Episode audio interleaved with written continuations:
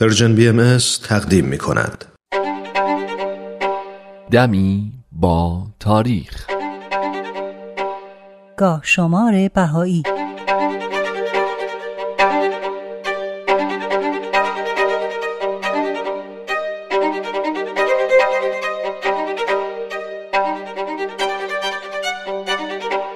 چهارده اردیبهشت 1232 خورشیدی چهار ماه مه 1853 میلادی 25 رجب 1269 هجری قمری دو سال و چند ماهی از واقعه شهادت حضرت باب شارع دیانت بابی و مبشر آین باهایی گذشته بود که ناگهان در این تاریخ زلزله ویرانگر موتن سید باب یعنی شیراز رو به لرزه در آورد.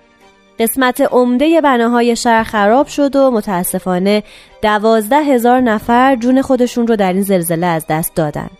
زلزله اونقدر شدید بود که نقل می‌کنن زمین مثل گهواره تکون می‌خورد. اجساد اونقدر زیاد بودن که مردم از عهده کفن و دفنشون بر نمی اومدن و بوی تعفن تمام شهر رو فرا گرفته بود. آقای داوری فرزند سوم وسال شیرازی یکی از شعراییه که این واقعه رو به چشم خودش مشاهده کرده و اونو به نظم کشیده که چند بیتی از اون رو می‌تونید بشنوید. هزار کوه به یک بار گفتی از سر جای بلند گشت و بیفتاد بر سر کشور. به ایستادم و دیدم که شد زهر جانب زمین چو کشتی طوفان رسیده زیر و زبر. به یک دو لرزه به هم در شکست شهر چنان که آبگینه خالی که آهنگر.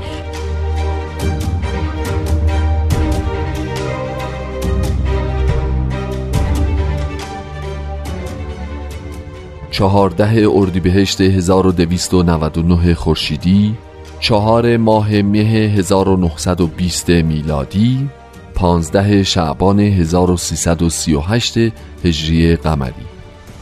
در سلطان آباد عراق ظلم و ستم علمای بدتینت و مقلدین اونا بیش از پیش برملا شد و متعصبین شهر تعطیلی مغازه ها و بازار رو به مناسبت نیمه شعبان بهانه قرار دادن و در این تاریخ قصد حمله به بهایان رو داشتن. ولی چون به مقصودشون نرسیدن به یکی از باهایان مشهور این شهر به نام حاج اسفندیار عرب تهمت زدن که قرآن رو سوزونده. بنابراین مردم رو تحریک کردن و حکومت رو تحت فشار گذاشتن و تقاضای اعدام حاج اسفندیار رو کردن.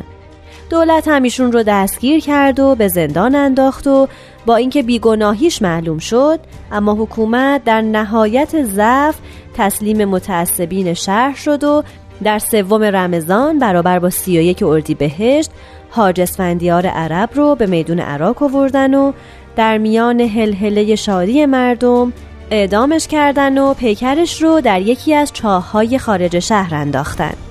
از قلم حضرت عبدالبها مبین آثار و تعالیم باهایی زیارتنامه‌ای به افتخار ایشون صادر شده.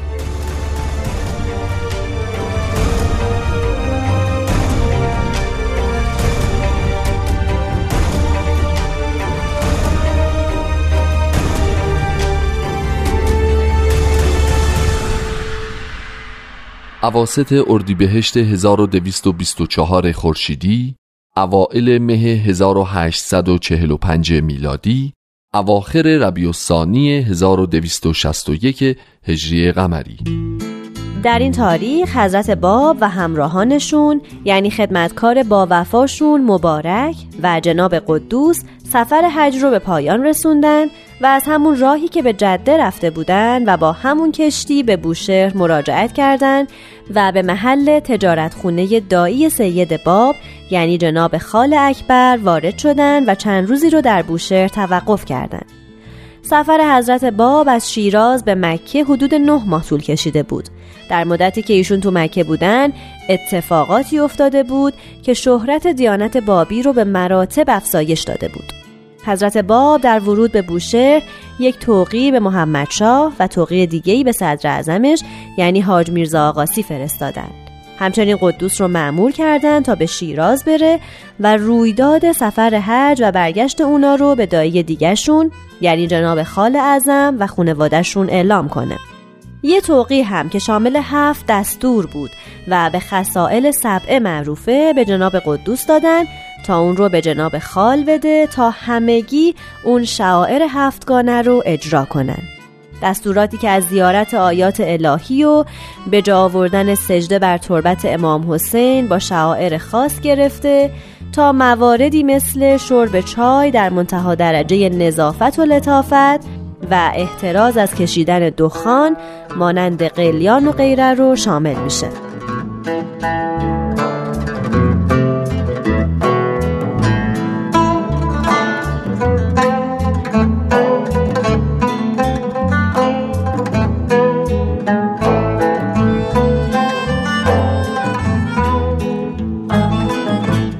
اواسط اردیبهشت 1232 خورشیدی اوائل مه 1853 میلادی اواخر رجب 1269 هجری قمری.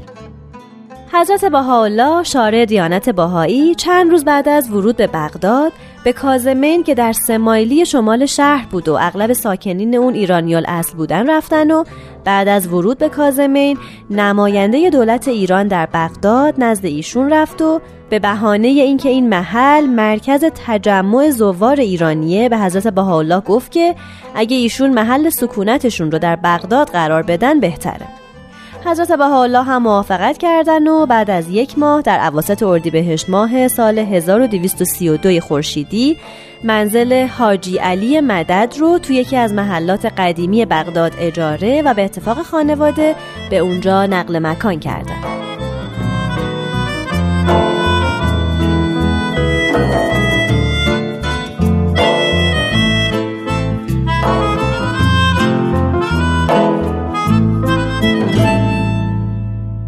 16 اردیبهشت 1334 خورشیدی هفت ماه مه 1955 میلادی 15 رمضان 1374 هجری قمری.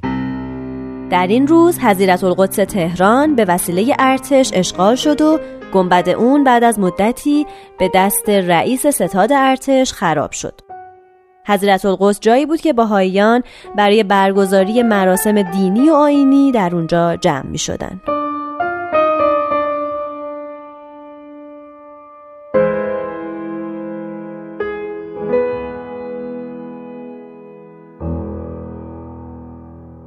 نوزده اردیبهشت 1228 خورشیدی نه ماه مه 1849 میلادی 16 جمادی الثانی 1265 هجری قمری چند ماهی بود که تعدادی از بابیان در قلعه شیخ تبرسی به دفاع از خودشون می پرداختن و با کمال استقامت در مقابل حملات دشمن ایستادگی می کردن. شاهزاده مهدی قلی میرزا و سربازانش که دائما از هر طرف با توپ و تفنگ به اصحاب قلعه شلیک می‌کردند ارسر و چنان بر اونها تنگ کرده بودند که اصحاب قلعه حتی نمی‌تونستند به آب و غذا دسترسی داشته باشند و از شدت گرسنگی به خوردن علف و زین اسب پناه برده بودند اما با این اوضاع حاضر نبودند که از یاری قدوس و ملا حسین دست بردارن و اعتقادشون رو به دیانت بابی زیر پا بذارن.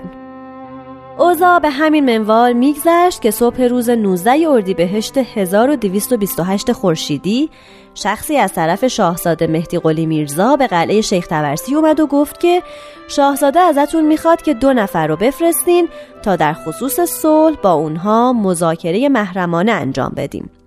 جناب قدوس برای این کار ملا یوسف اردبیلی و سید رضای خراسانی رو انتخاب کردند. وقتی این دو نفر به نزد شاهزاده رفتن شاهزاده از اونا پذیرایی کرد. اما اونا چیزی نخوردن و گفتن مادامی که رئیس بزرگوار ما در قلعه گرسنه است شرط وفا نیست که ما چیزی بخوریم یا بیاشامیم. بعد شاهزاده برای اینکه اطمینان جناب قدوس رو جلب کنه قرآنی برداشت و در حاشیه سوره فاتحه چنین نوشت. به این کتاب مقدس و به کسی که آن را فرستاده و پیغمبری که این آیات را از جانب خدا آورده قسم یاد می کنم که جز آشتی و دوستی هیچ مقصودی ندارم و می‌خواهم اساس دوستی و آشتی را بین خود و شما محکم کنم. بنابراین از قلعه بیرون بیایید و مطمئن باشید که دست هیچ کس برای اذیت شما دراز نخواهد شد. شما و اصحاب شما در حفظ خدا و حضرت رسول علیه السلام و پادشاه ناصر الدین شاه هستید. بعد قرآن رو مهر کرد و با اون دو نفر برای جناب قدوس فرستاد. قدوس قرآن رو از دست ملا یوسف گرفت و با احترام بوسید و این آیه قرآن رو تلاوت کرد. رب نفتح بیننا و بین قومنا بالحق و انت خیر الفاتحین. پروردگارا میان ما و قوم ما به حق داوری کن که تو بهترین داورانی. جناب قدوس با وجودی که می‌دونست شاهزاده به قول خودش عمل نمی‌کنه اما به احترام قرآن دعوت شاهزاده رو پذیرفت و به اتفاق اصحاب از قلعه خارج شدند. اما طولی نکشید که نیرنگ شاهزاده آشکار شد و به فاصله چند روز اغلب اصحاب قلعه به شهادت رسیدند.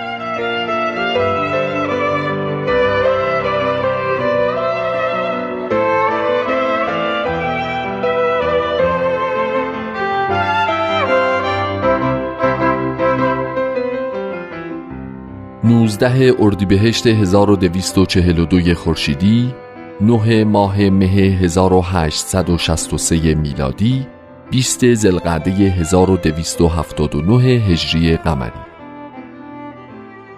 حضرت بهاءالله به همراه خانوادهشون و 72 نفر دیگه از یاران و همراهان بعد از اینکه از باغ رزوان در اطراف بغداد خارج شدند تا به سمت استانبول حرکت کنند اول به قریه فریجات رفتن و بعد در این تاریخ از اونجا به سمت بندر سامسون واقع در ترکیه امروزی حرکت فرمودند.